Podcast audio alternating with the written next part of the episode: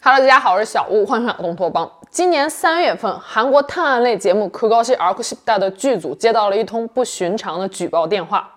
打电话来的人是一名姓李的二十九岁女性，她说她和丈夫已经在一起八年了，但是不久前丈夫因为一起跳水事故而不幸丧生。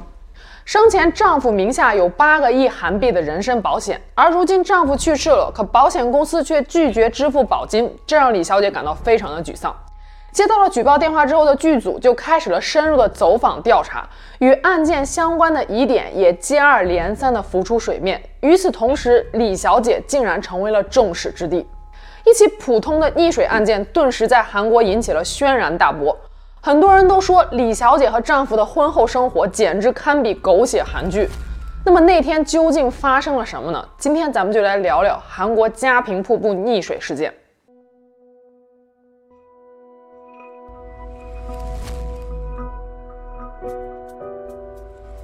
案件的主人公名叫尹相烨，一九八零年出生，案发当时三十九岁，是韩国某知名大公司的员工，勤勤恳恳地工作了十五年。尹相烨的妻子姓李，一九九一年出生，与尹相烨相差十一岁。李小姐也是一开始联系可靠系 r c i p t a 剧组的人。根据尹相烨的家人所说，尹相烨和妻子李小姐是在二零一二年的时候在公司认识的。当时刚刚毕业的李小姐作为实习生进入了公司，实习期是六个月，但六个月的实习期结束之后，李小姐并没能如愿转正，就离开了公司。不过在六个月的实习期间，李小姐和尹相业因为一起共事，暗生情愫，所以在李小姐离开公司之后，两个人还一直保持着联系。周围的朋友对于尹相业和李小姐的详细恋爱过程都不知情，但是都说能感觉出来，尹相业非常喜欢李小姐。虽然说并没有李小姐公开的面部照片，但是从轮廓中可以大致看出来，李小姐身材高挑，形象青春靓丽。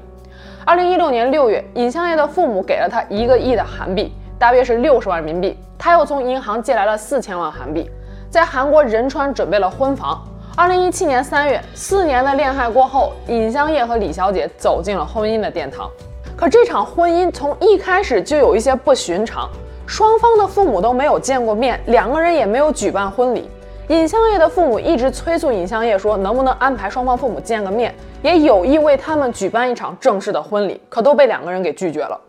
尹相业这边的说法是，两个人年龄相差太大，女方的家长都不太同意这桩婚事。这里要提到的一点是，在韩国登记结婚，只要两个人拿着身份证去登记就可以了，所以不会出现父母反对，孩子们要去偷户口本这样的事儿。而尹相业与李小姐结婚之后，两个人也并没有住在一起。尹相业在公司附近韩国水源市租了一间便宜的半地下廉租房，两个人也就只有周末的时间相聚。婚后五个月，李小姐为尹相业买了四份人身保险，受保人是尹相业，但受益人是李小姐。如果尹相业不幸意外去世的话，李小姐将会得到八个亿韩币的赔偿，大约四百八十万人民币。二零一九年六月三十日，星期日，尹相业和妻子李小姐以及李小姐的五个年龄相仿的朋友相约一起去京畿道韩国嘉平郡游玩。嘉平郡距离首尔大约有两个小时的车程。这里最著名的景点就是一条可以进行峭壁跳水的溪谷，每一年夏天都会引来无数的游客。峭壁距离水面大约有四米，下面是深不见底的溪水，水下并没有可能会导致危险的碎石或者是水草。这么多年来，很多人在这里峭壁跳水，也没有任何人发生意外。谁都没有想到这一天悲剧会降临在尹相业身上。一行人大约是在六月三十日周日下午三点左右到达了嘉平溪谷。同行的人除了尹相业和妻子李小姐，还有李小姐的朋友刘小姐、刘小姐的男朋友金某、李小姐的朋友崔小姐，还有崔小姐的男朋友李某，以及另外一名姓赵的男士。也就是说，一同出行的七个人，除了这个赵某某，其他六个人实际上是三对情侣。而这个赵某某的身份极为特殊，我们先按下不表，稍后再说。大家在溪谷附近烤肉聊天，转眼天色渐晚，其他的游客都纷纷离开了。同行的刘小姐和男友金某因为觉得冷，也先回到了车里。此时溪谷边就只剩下了五个人：尹相业和妻子李小姐、朋友崔小姐和男友李某以及赵某某。这个时候，尹相业的妻子李小姐提议说：“我们也做一次峭壁跳水，然后就回去吧。”此时的时间是晚上八点，溪谷内没有一个路灯。虽然说算不上是伸手不见五指，但也早已是日落西山。根据李小姐所说，尹相业和另外两名男性一同爬上了峭壁。他们先把一个救生圈扔了下去，接着两名男性同伴先跳了下去。尹相业是最后一个跳的。李小姐说，她分明看到丈夫尹香叶从水中探出头来，以为马上就会安全上岸了，所以转身和朋友崔小姐开始收拾东西。几分钟过去了，大家才发现尹香叶不见了，而此时的水面早已经恢复了平静。李小姐说，她从头到尾都没有听到丈夫的呼救声。意识到不对劲的几个人马上开始寻找尹香叶，而赵某某甚至还说自己潜到了水下去寻找尹香叶的身影，并没有找到。晚上八点二十四分，李小姐的朋友崔小姐先拨打了报警电话，救援队很快就赶来了，实施水下搜索。而遗憾的是，尹相业被打捞起来的时候已经失去了呼吸。尸检结果显示，死因就是单纯的溺水而亡。尹相业体内的酒精浓度大约是百分之零点零一八，说明他在遇难前并没有喝多少酒，大约也就是一杯烧酒的量。体内并没有检测出来任何药物的成分，身体也并没有任何明显的外伤。警方根据尸检报告迅速结案，说这就是一起意外溺水事件。但是尹相业的家人以及保险公司可不这么认为，尤其是尹相业的姐姐，她认为不排除李小姐谋杀亲夫的可能性。而他们的怀疑也并不是没有根据的。尹相业去世后第二天，在葬礼上，李小姐突然拉着尹相业的姐姐说了一番令人震惊的话。李小姐说，她有一个十岁的女儿，是她在少不更事的时候和别的男人生的。和尹相业结婚之后，尹相业就把这个孩子过继到了自己的名下，但是大部分时间，这个孩子还是由李小姐的母亲代为照看的。虽然这个事实让尹相业的家人很难以接受，但是法律文书确实显示，二零一八年的时候，尹相业对这个孩子进行了户口登记。这还不算什么，就在尹相业去世后不到两个月，二零一九年八月，李小姐就在社交媒体上发布了各种旅行和聚会的照片，丝毫看不出来她因为丈夫去世的悲伤。二零一九年十一月，李小姐还带着女儿去澳门旅游，同行的还有案发当天曾经一起去嘉平溪谷旅行的刘小姐。尹相业的姐姐表示说，她无法理解弟弟好好的一个大活人，怎么就会跳水遇难了呢？而且弟弟根本就不会游泳，也不喜欢玩水上运动，更何况当时天已经黑了，尹相业第二天还要上班。姐姐认为，以尹相业的性格，不会做出来这么冒险和出格的事儿。尹相业的朋友们也说，从来都不知道尹相业喜欢游泳和其他的水上活动。可是尹相业的妻子李小姐却有着不同的说法。他甚至还拿出了曾经和尹相业一起去河边、海边玩的照片，尹相业在游泳培训班上课的记录，还有一段他们一起玩皮划艇的视频。剧组的工作人员来到了皮划艇视频的拍摄地点，那里的工作人员对于尹相业和李小姐的印象非常深刻，因为他们记得尹相业那天非常排斥坐皮划艇，是在妻子李小姐不断的要求下，尹相业才勉强尝试的。不过这些疑点都不能证明尹相业的溺水就是由妻子李小姐导致的。后来剧组经过多方的努力，找到了案发当时和妻子李小姐一起在岸上的崔小姐，而她的爆料更加惊人。那天是崔小姐首先拨打了紧急求救电话。崔小姐说，案发当天她是第一次见到尹相业，在医院里，当李小姐告诉她说尹相业实际上是自己丈夫的时候，崔小姐是万分震惊的。因为李小姐曾经跟她说过，尹相业只是一个关系比较好的哥哥，而当天一起出行的所有人都知道，李小姐当时正在和赵某某交往，也就是说，李小姐是安排了婚内出轨对象和自己的老公以及其他的朋友一起出去旅行的，这简直是太不可思议了。根据事后的调查，赵某某知道李小姐丈夫尹相业的存在，而尹相业应该是不知道赵某某和老婆不正当关系的。崔小姐对于案发当天的描述和李小姐是基本相似的。她也说到，尹相业的溺水应该就是一场意外，当天并没有人从峭壁上推他，他也是三名男性中最后一个跳水的。但是崔小姐还是提到了几个比较关键的细节。她说，当晚八点钟左右是李小姐提议做一次跳水，然后大伙一块回去的。一开始尹相业非常的不情愿，说我就不跳了。但李小姐一直逼尹相业说，其他两个男生都跳，就你不跳，你要不跳，我替你跳。这话显然戳中了尹相业的自尊心，尹相业这才半推半就地走上了峭壁。这也是他人生中第一次跳水，同时也是最后一次跳水。崔小姐说，她和李小姐在岸上看到了尹相业从水中浮了上来，这才转身去收拾东西。这个说法和李小姐的说法相同，但是崔小姐说，当他们转身收拾东西的时候，她听到背后传来了啊的一声尖叫。而李小姐却说，她从头到尾都没有听到丈夫的呼救声。此时，最先跳水的崔小姐的男朋友李某已经游到了岸边，而赵某某此时还在水中，距离尹相烨跳水的位置大约有十到十五米的距离。当大家发现尹相烨不见了的时候，崔小姐和李小姐赶忙去山上取救生圈，让赵某某去水下寻找尹相烨。可是，当崔小姐和李小姐拿着救生圈回来的时候，却发现赵某某似乎并没有朝尹相烨跳水的位置游过去，反而离落水点更远了。可高希尔库西普大剧组请来了仁川大学体育系教授贤敬秀和潜水专家金相赫来分析溺水当时的情况。他们说，这表面看起来就是一起普通的溺水事件。溪谷早晚温差很大，日落之后水下温度可能也只有十度左右，所以不排除尹相叶跳入水中之后出现肌肉抽筋的情况。但是赵某某当时距离尹相叶的落水点只有十几米的距离。溪谷的水流速度很慢，按理说赵某某是可以在极短的时间内游到尹相叶身边将他救起的。全北大学法医系教授李浩表示说，尸检报告中也有一些不寻常的内容。报告中提到，在两侧的肺中都发现了气泡，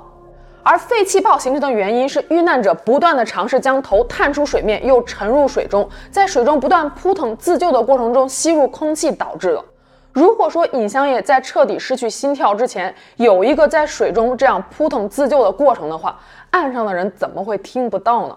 疑点还不止这些，剧组派人前往尹相烨生前所居住的水源半地下出租屋，找到了房东，拿到了房屋附近的监控录像，而这录像中隐藏着更多的秘密。十月三十日，案发当天中午，尹相烨在家门口等待来接自己的妻子，准备一起前往嘉平溪谷旅行。不久后，妻子李小姐和赵某某开车抵达。讽刺的一点是，这辆车还是尹相烨买了放在自己名下，给妻子李小姐开的。他当时只知道李小姐和赵某某是好友的关系。如果他知道这两个人之间还有一层不伦关系的话，心中会是怎样的一番五味杂陈呢？而那晚，最终尹相烨没能回到自己的住处。两天之后，七月二日，李小姐带着赵某某来到了丈夫尹相烨的出租屋。当时李小姐还穿着丧服。四十分钟之后，两个人从出租屋里面出来，手里面还拿着几件外套。他们俩为什么要来到尹相烨的出租屋呢？第二天，七月三日，赵某某又带着另外一名女子来到了尹相烨的出租屋。不久之后，他们从出租屋里面搬出来了尹相叶台式电脑的主机以及一些其他的物品，然后开车离开了。赵某某为什么会在尹相叶的丧期频繁出入他的住所呢？剧组曾经尝试联系赵某某，但是赵某某的态度非常的不好，拒绝回答一切问题，还不断的质问剧组怎么知道了他的联系方式。警方在尹相烨的出租屋里面还发现了大量的催款通知书以及信用不良的记录。年薪六千四百万韩币的尹相烨，从二十多岁起一直工作了十几年。根据他的朋友所说，在认识李小姐之前，尹相烨的个人存款曾经一度达到了三四亿韩币。后来，因为李小姐家庭条件比较贫困，尹相烨几乎把所有的钱都花在了李小姐身上，甚至还经常带她出国旅游。李小姐还多次以给母亲生活费为由向尹相烨要钱，硬生生的是把自己的老公搞成了一个信用不良者。可离奇的是，李小姐的母亲说，她从来都没有收到过女婿的生活费，甚至还说自己从来都没有见过这个女婿，只是有一次尹相烨联系不上李小姐，找到家里面才照了一次面。尹相烨的一位朋友说，一直以来，尹相烨就是一个很大方的人，经济条件也比周围的同龄人要好一些。可结婚之后，竟然开始向自己借钱了。警方在尹相烨的手机里面也找到了各种银行的催促还款的短信。二零一八年十二月三十一日，就在新年的前一天，尹相烨在自己的社交媒体上发了一条令人震惊的短信。他说道：“三十九岁男性出售亏心 helicopter，亏心 helicopter 是一句器官买卖的暗语。”尹相烨想要卖掉自己的一颗肾，但幸运的是，最终他没有联系上买家。后来万念俱灰的尹相烨还在网上购买了登山绳索，试图自杀。在他留下的一条信息中说道：“有抑郁症治疗史的患者在喝醉的情况下上吊的话，即使是自尽也能拿到保险金。老婆要知道这一点才能够去申请赔偿。不过幸运的是，不知道是不是因为尹相烨对于自己的人生还有眷恋，最终并没有真的选择轻生。”二零一九年六月二十八日，就在尹相业去世前两天，他和朋友发信息说道：“实在是没有周末的饭钱了，能不能借三千块钱韩币，也就二十人民币？”尹相业说：“平时都是公司管饭，但是周末实在是没办法了，因为吃不起饭，两周已经瘦了七公斤了。”朋友于心不忍，给尹相业打去了十万韩币，但是尹相业只留下了三千块钱韩币，把剩下的九万七千韩币又打了回去。尹相业和李小姐究竟是过着怎样一种婚后生活呢？根据调查，尹相业在仁川准备的婚房不但自己没有住，妻子李小姐也没有住，住在那里的是李小姐的几位闺蜜。剧组走访了李小姐在仁川的住处，周围邻居所说的话更是让人感到意外。他们说和李小姐同居的男人是一波接着一波的换，最近和李小姐同居的就是这个赵某某，而且邻居们说他们从来都没有见过尹相业。李小姐的朋友还说，二零一五年前后，李小姐有一位交往的男朋友小 A，甚至到了谈婚论嫁的程度。注意，二零一五年那个时候，李小姐已经在和尹相业交往了，也就是说，当时李小姐是在脚踏两只船。李小姐和小 A 甚至还定下了婚期，婚礼的所有费用都是由男方支付了。李小姐甚至还向亲友们讨要了彩礼。可是就在结婚的前几天，李小姐突然逃婚了，彩礼也没有归还。大家这才意识到，这可能就是一次骗婚行为。事情到这儿还没完，保险公司说道：“我们也有话要说。”相信很多人和我一样有一个疑问。尹相业在出事之前，财务状况已经那么糟糕了，是怎么维持每个月这么高的保险金的呢？果不其然，根据保险公司所提供的资料，尹相业的人身保险有多次拖欠保金的记录，甚至好几次都收到通知书，说如果再不付款，保单就会被取消。每每保单临近被取消的时候，李小姐就能够凑出来钱把保费给交上，可见李小姐维持这份人身保险的意愿很强。而让保险公司感到更奇怪的是，他们从头到尾都没有见过这份保单的受保人尹相业，每一次都是受益人李小姐来和他们交涉。因为多次拖欠保费，保险公司要求受保人尹相业和受益人李小姐一起来进行一次面谈。好巧不巧，就在这个时候，尹相业溺水身亡了。尹相业去世之后，他姐姐来他的出租屋里面为他整理遗物的时候，在信箱里面发现了一份通知书。通知书上写着，由于两个月拖欠保费。人身保险将于二零一九年七月一日失效，而尹相业去世的时间是二零一九年六月三十日。尽管疑点重重，这起案件在官方上还是以意外溺水结案了。在可高希尔科西普达关于家平溺水案剖析的节目播出之后，韩国民众在青瓦台网站上请愿，要求彻查尹相业的真正死因。当然，也有一部分人认为，案发当天就是尹相业自愿进行峭壁跳水的，并没有人推他，所以不排除这就是一场意外。在尹相业手机的记事文档中，他曾经留下过这样一条信息。他说：“我真的撑不下去了，曾经在网上购买了登山绳索，试图自我了结，但最终还是放弃了。我对你并不感到抱歉，即使我走了，你也不会有任何感觉，你可能都不会来参加我的葬礼。这里的你，当然指的就是妻子李小姐。”在尹相业出事之前的几个月，他和姐姐曾经有过一次长时间的通话，姐姐也感觉出来了尹相业状态不对。他跟尹相业说道：“你有什么事一定跟姐姐说呀，姐姐一定会尽全力帮你的。”可是自始至终，尹相业什么都没说，只是在电话那头不停地哭。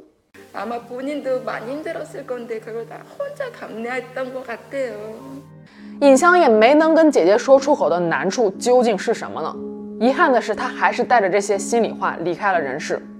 而妻子李小姐一开始联系剧组时，是为了告发保险公司拒绝支付保金的恶行，可是没想到最终却引火烧身。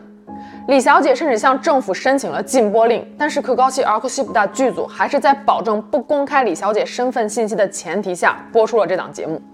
另一边，尹相业的家人也一直都没有放弃寻找真相，而案件是否会真的重启调查，我们只能拭目以待了。那今天就到这，我们下期节目见喽，拜拜。